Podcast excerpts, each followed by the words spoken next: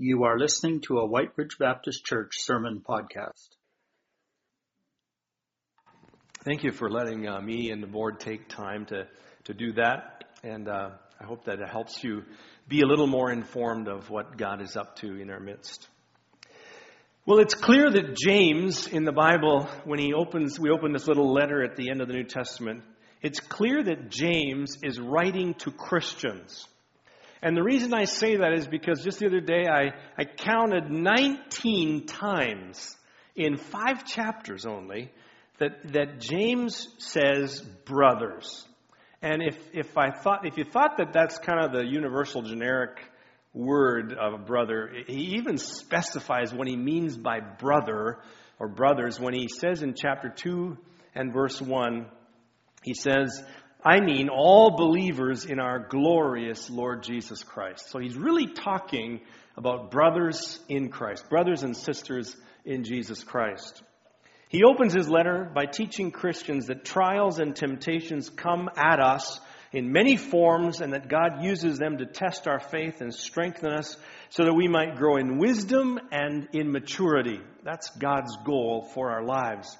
And we need to distinguish, as we talked about last week, as James does as well, that God is the author of trials and testings, but God is never the source of our temptations that come our way. God may try us, but he never entices us. James makes it clear that the enticement towards sin comes from our own evil desires that live within our hearts. And to say that God is in control of all things is not the same as saying that he is the author or source of all things. And I hope that is a distinction that we clarify even from the book of James. Before we move ahead today in the scripture that we're going to look at, I'd like us to pick up the context that verses 1 to 18 leave us with. In verses 13 to 15 of James uh, chapter 1, he has been talking about sin and temptation in the believer's life. And um, what does it look like? Sin is not a subject that um, even in evangelical churches, we talk about as much anymore, and that's to our detriment. We should be talked up, prayed up, thought up on any matter that is in God's Word, because that's what God thinks and talks and is all about. So we should be all about whatever God is all about. And sin is a huge subject uh, in the Scriptures. So we must not uh, minimize it, uh, we have to understand sin if we're going to have any understanding of what salvation is. I read uh, recently about a psychologist who, who made a rather uh, bold confession. Uh, he said this For several decades, we psychologists looked, looked upon the whole matter of sin and moral accountability as a great incubus, like a demon, and acclaimed our liberation from it as epoch making. But at length we have discovered that to be free in this sense, that is, to have the excuse of being sick rather than sinful, is to court the danger of also being lost. I think those are very wise words. Indeed, there are a host of lost people today being diagnosed and labeled in a whole variety of ways, and often the very source of the malady, the very source of the sickness, is a sin diseased heart and soul. And it's being labeled with something else, but it, its root is a sin diseased soul that only Jesus Christ can wash away, only Jesus Christ can make whole. It's a simple message, but it's the core of the message of this book, the scriptures. And as believers in our Lord Jesus Christ, there is a strong temptation to, to, to buy into the redefinitions, to buy into the, the things that are being redefined in the giving up of anything that's called sinful. We need to be so wary, so careful about what we think. And in so doing, we not only lose the power of the gospel, which is the power to set people truly free, but we also lose the uniqueness of being, in the words of Paul, children of God in a crooked and depraved generation in which we are supposed to shine like stars in the universe as we hold out the word of life. I fear that. I fear that we, we see that, that slippery slope just picking up speed as we go down, downhill. And, and we're adopting the mindset on so many fronts and redefining sickness instead of calling things sin. Now, please do not hear me saying that all things being diagnosed and redefined today are categorically wrong and sin is the reason we suffer or some silly thing like that. I am not suggesting that. Anytime I make general statements like this, it's dangerous, I suppose. But what I am saying is this I'm saying that an essential part of the salvation of our souls is wrestling with the reality of sin that will be in and upon this body until the day it's laid in the grave. For believers and unbelievers, the reality of real personal sin will harass us. No matter how spiritually mature you grow, you will wrestle with sin in this body until the day you die. If you do not learn to wrestle, theologize, work out, and understand that, you will be a victim of the one that wants to bring your faith down. The recognition of its power and mastery over us, the appearing daily at the throne of grace where we receive mercy in our time of need is an essential part of who we are as a redeemed community. It's essential that you are familiar with the subject of sin, your own sin, as well as sin as it's defined more generally in Scripture. We betray our redemption from sin if we do not take sin seriously. I was said of Martin Luther that when he went to bed, he would have one part of the Lord's Prayer on his mind, and when he woke up in the morning, he would have another part of the Lord's Prayer on his mind. It said that, that he would go to bed at night praying, Forgive us our trespasses as we forgive those who trespass against us. And the next morning he would wake up and pray, Lead us not into temptation, but deliver us from the evil one.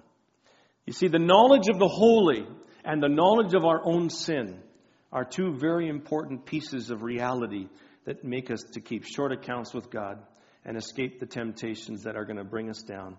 So, how do we, as followers of Christ, overcome sin? How do we overcome temptation according to the letter that we see James writing in chapter 1? And he says that we do so by humbly receiving the word that is planted in us.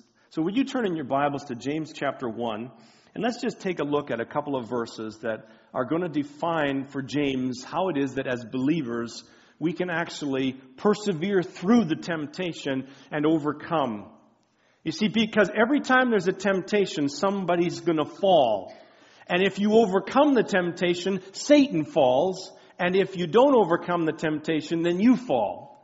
And the interesting thing is that when we see Christ being tempted, every time in the New Testament we see Christ being tempted, he withstood, he overcome, Satan fell. But when we as believers do not overcome, we're the ones that fall. Jesus in us, the Word of God planted in us, is meant to be that source of power to overcome. So, would you turn James chapter 1 and beginning with verse 19? And if you are able to stand and want to join me now, standing to hear God's Word read. It says in chapter 119, My dear brothers, take note of this.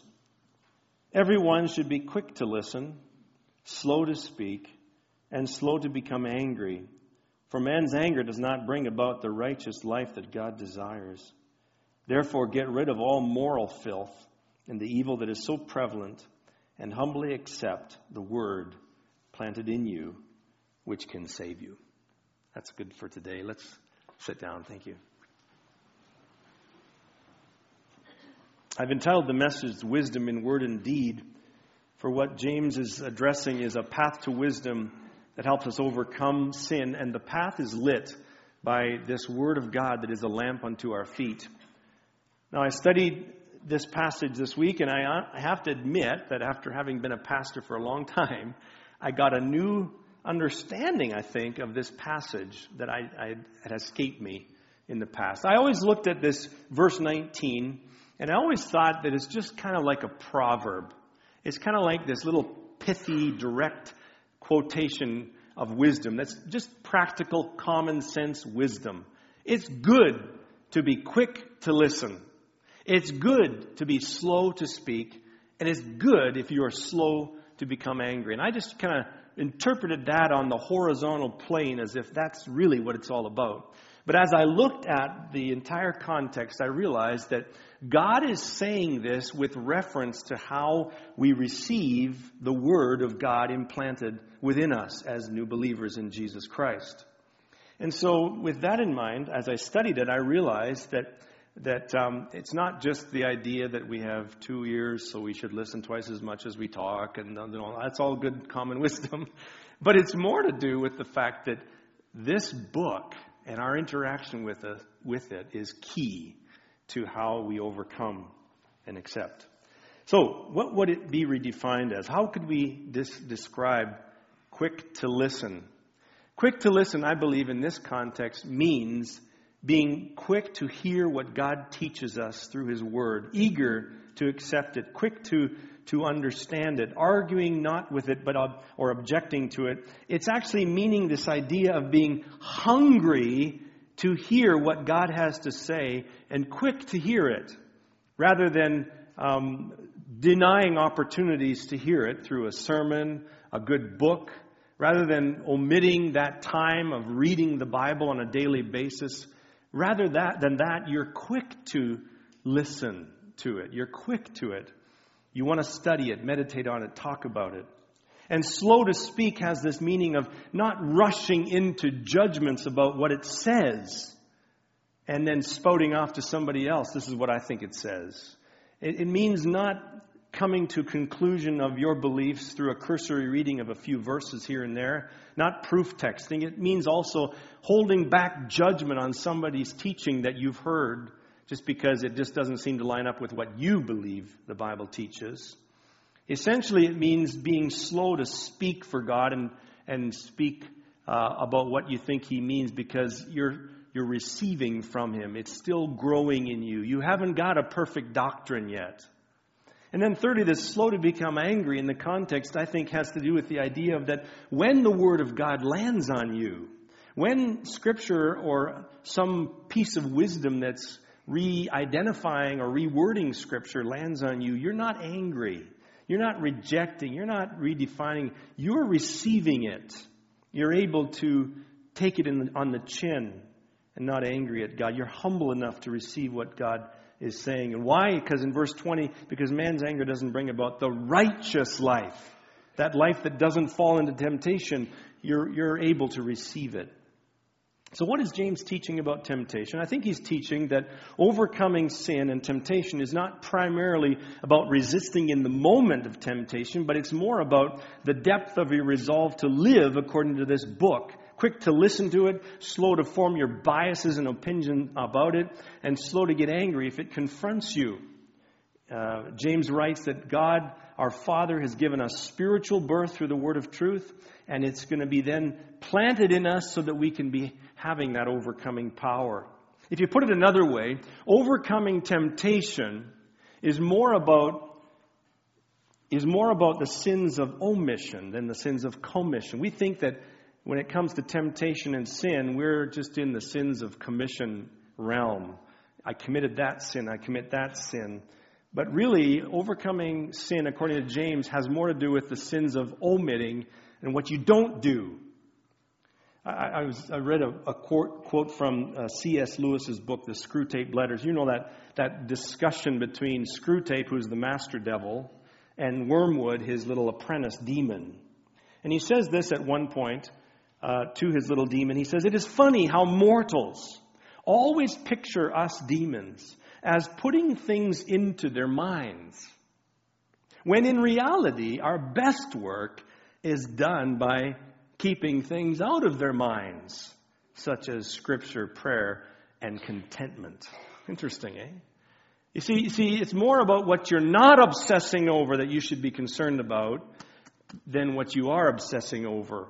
And this is absolutely consistent with the Paul, the, Paul's uh, theology as he writes in Galatians chapter 5, 16. I says, he says, So I, lay, I say, live by the Spirit, and you will not fulfill the desires of the flesh. You see, the, all your efforts should be worked on living by the Spirit, and then you won't have to worry about fulfilling the lusts of the flesh.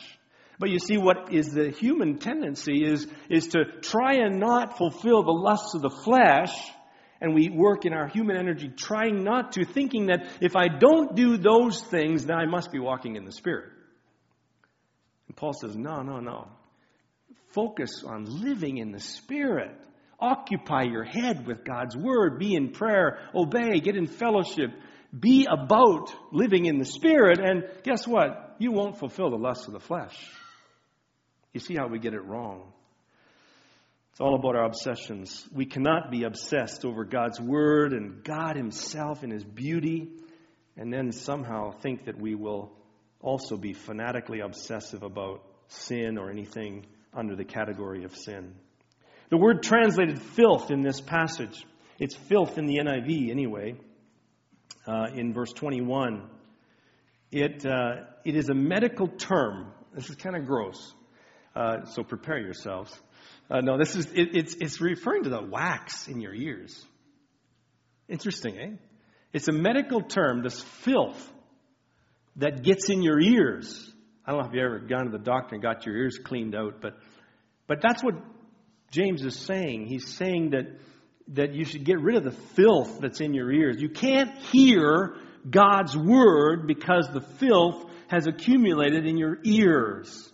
That's what he's referring to, I think, in this passage. And so we get plugged up with all the worldly pursuits and entertainments, and, and they plug up our spiritual ears so we cannot even hear. We don't even have, it's not just we don't even uh, it's not that we don't maybe expose ourselves, but we cannot hear. So we hear a sermon like you're hearing the sermon this morning, but the Holy Spirit is not going to get through your spiritual ears to penetrate into your heart to make a transformative difference in you. And you say, well, I, I sit through church every Sunday. I listen to the sermons. But you see, if you've clogged your ears all week long with worldly filth and stuff that's, it's wax buildup, it's not letting the Word of God cleanly come through so that you can hear the message of what the Holy Spirit wants to say to you about living a righteous life. And you're more vulnerable to fall into temptation. You should be, we, in, in, in, the, in the physical realm, if we stopped having hearing, we'd be concerned. We'd go to doctors and get hearing aids and figure that out. If we were to stop having an appetite, that's a major sign for doctors. There's something wrong if you're not eating. Um, well, we should be similarly in spiritual realms if we're not hearing, if we're not having an appetite for God things. We should go to God and say, God, Lord, I need, I need to hunger. Lord, put that upon me. James is talking about having a, a, a desire to hear and the ability. Then the word that's referred to as accept the word planted in you. And some passages say have the term receive. You know what? That's exactly the same term in other portions of the New Testament for the word hospitality. He's saying, he's saying that instead of having your wax build up, not letting you hear, you actually should be like hospitable to the Word of God, to the truth. The Word that's planted in you. You should accept it, receive it, be hospitable, welcome the Word of God every chance you get on the radio, in, in your private time, hide it in your heart, regurgitate it all day long. It should be like a, a welcome guest in your home. And you think about that, if you've, if you've ever had somebody visit you that's been away for ages, and they've come back and they're visiting you, you know, you just sit them down in your living room and you want to hear, how are things going on in India or in Bolivia or in Garden Hill or, or wherever it is of interest to you? How are the relatives in Europe or whatever the case may be? You know, you sit them down and you're eager, you're quick to listen, you're slow to speak, and guess what? If they walked in with dirty boots on your rug, they're not, you're not going to get angry because you're just so excited. You're hospitable. You're wanting to receive what they have to say.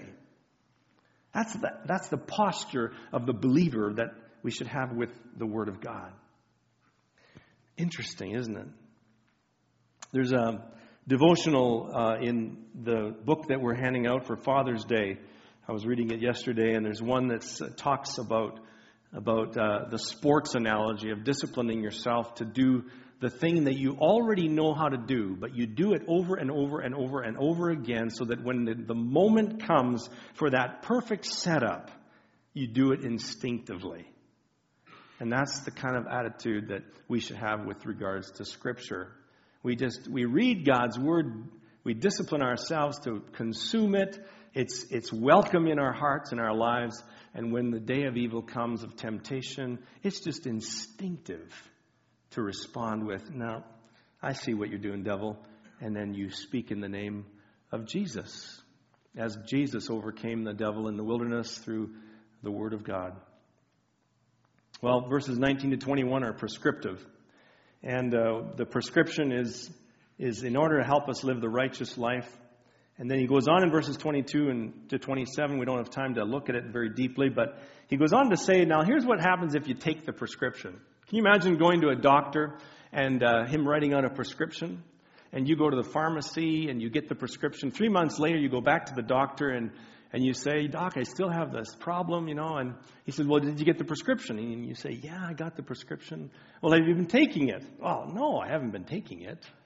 And that's what, that's basically what, I know it's really silly, eh? but it's basically what James is saying when he says, don't just be hearers of the word, be doers of word. It's just as stupid to hear God's word and know that that's the path of wisdom and this is the path of error and foolishness. It's just as foolish to, to, uh, to not follow God's prescription as it is to not follow your doctors. So apply it. When we look intently into the perfect law that gives freedom and life, we see two things. We see the sinless character of Christ, and we see our own filth. And those two have to come together. Those two have to come together. That's a, that's a breathing in and out. That's why we have things like breathing, I think. Sometimes God just saying, get, get rid of the bad and breathe in the good. Get into the Word and you see Christ in His beauty, His righteousness, and you see yourself and you just think, just like looking in the mirror, don't look too good. God help me. And then you, you actually receive that transaction on a daily basis. You say, Jesus, you make me more like you. Through that sanctifying word that I meditate on and I memorize, make me more like you. That's what Jesus does. As we get ready to sing a, a song again to conclude the service, I, I want to remind you of, of all that you have for you, Christian. Jesus resisted Satan's temptation by quoting the Word of God, and um, he stored it in his heart and he, he resisted the devil. Adam and Eve fell to temptation by misquoting the Scriptures. The devil tried and tried, but found no opening, no foothold in Christ's life, though he, through which he, he might enter. But we cannot say the same about ourselves. You and I know, if you're honest with yourself, you know the footholds. You know the areas of weakness. You know the places of temptation. And, and, and he can find, like a thief in the night, he comes and he, he finds that we've left a window open or a door ajar. And we're, we're then preyed on him, by him. And uh, by the power of Christ and His Word, windows and doors can be shut. Uh, may God lead us to be vigilant. I have to ask the question as we conclude. I have to ask the question How are we doing with the Word of God? Has it made its home in our lives? 60 years ago, Alan Redpath wrote this. He said, We're living in an age, 60 years ago, which has lost the art of being silent with an open Bible and just waiting for God to speak. We've lost that. So I ask you this question, these questions as we conclude. Are you quick to listen to what God's word has to say? Quick to open it on a daily basis? Are you slow to speak about things you've not carefully and biblically thought through? Are you slow to get angry when God's word confronts you in an attitude or action of sin? Are your spiritual ears clean to hear what God wants to say to you? And do you receive the Word of God as a guest into your heart, honored and ready to be listened to? If you have these habits in your life, you will overcome temptation and live the righteous life. Would you join us as we sing a final song? And then I'm going to ask Pastor Alf if you would come and give the benediction afterwards.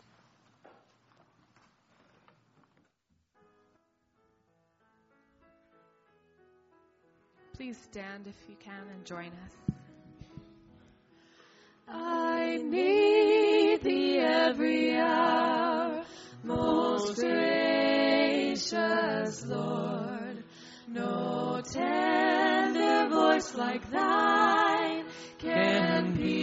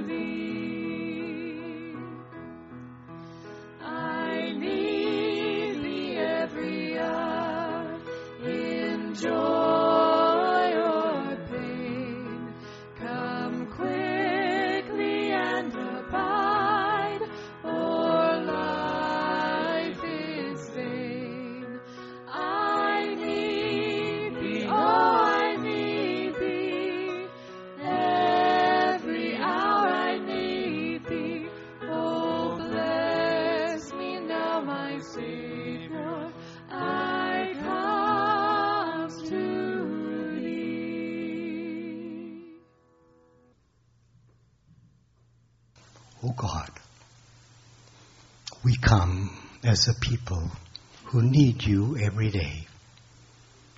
So to speak to us, that we may know your will, that we may be guided into your fullness and your richness and your glory, not only in this life, but in the life to come now and forevermore. Amen.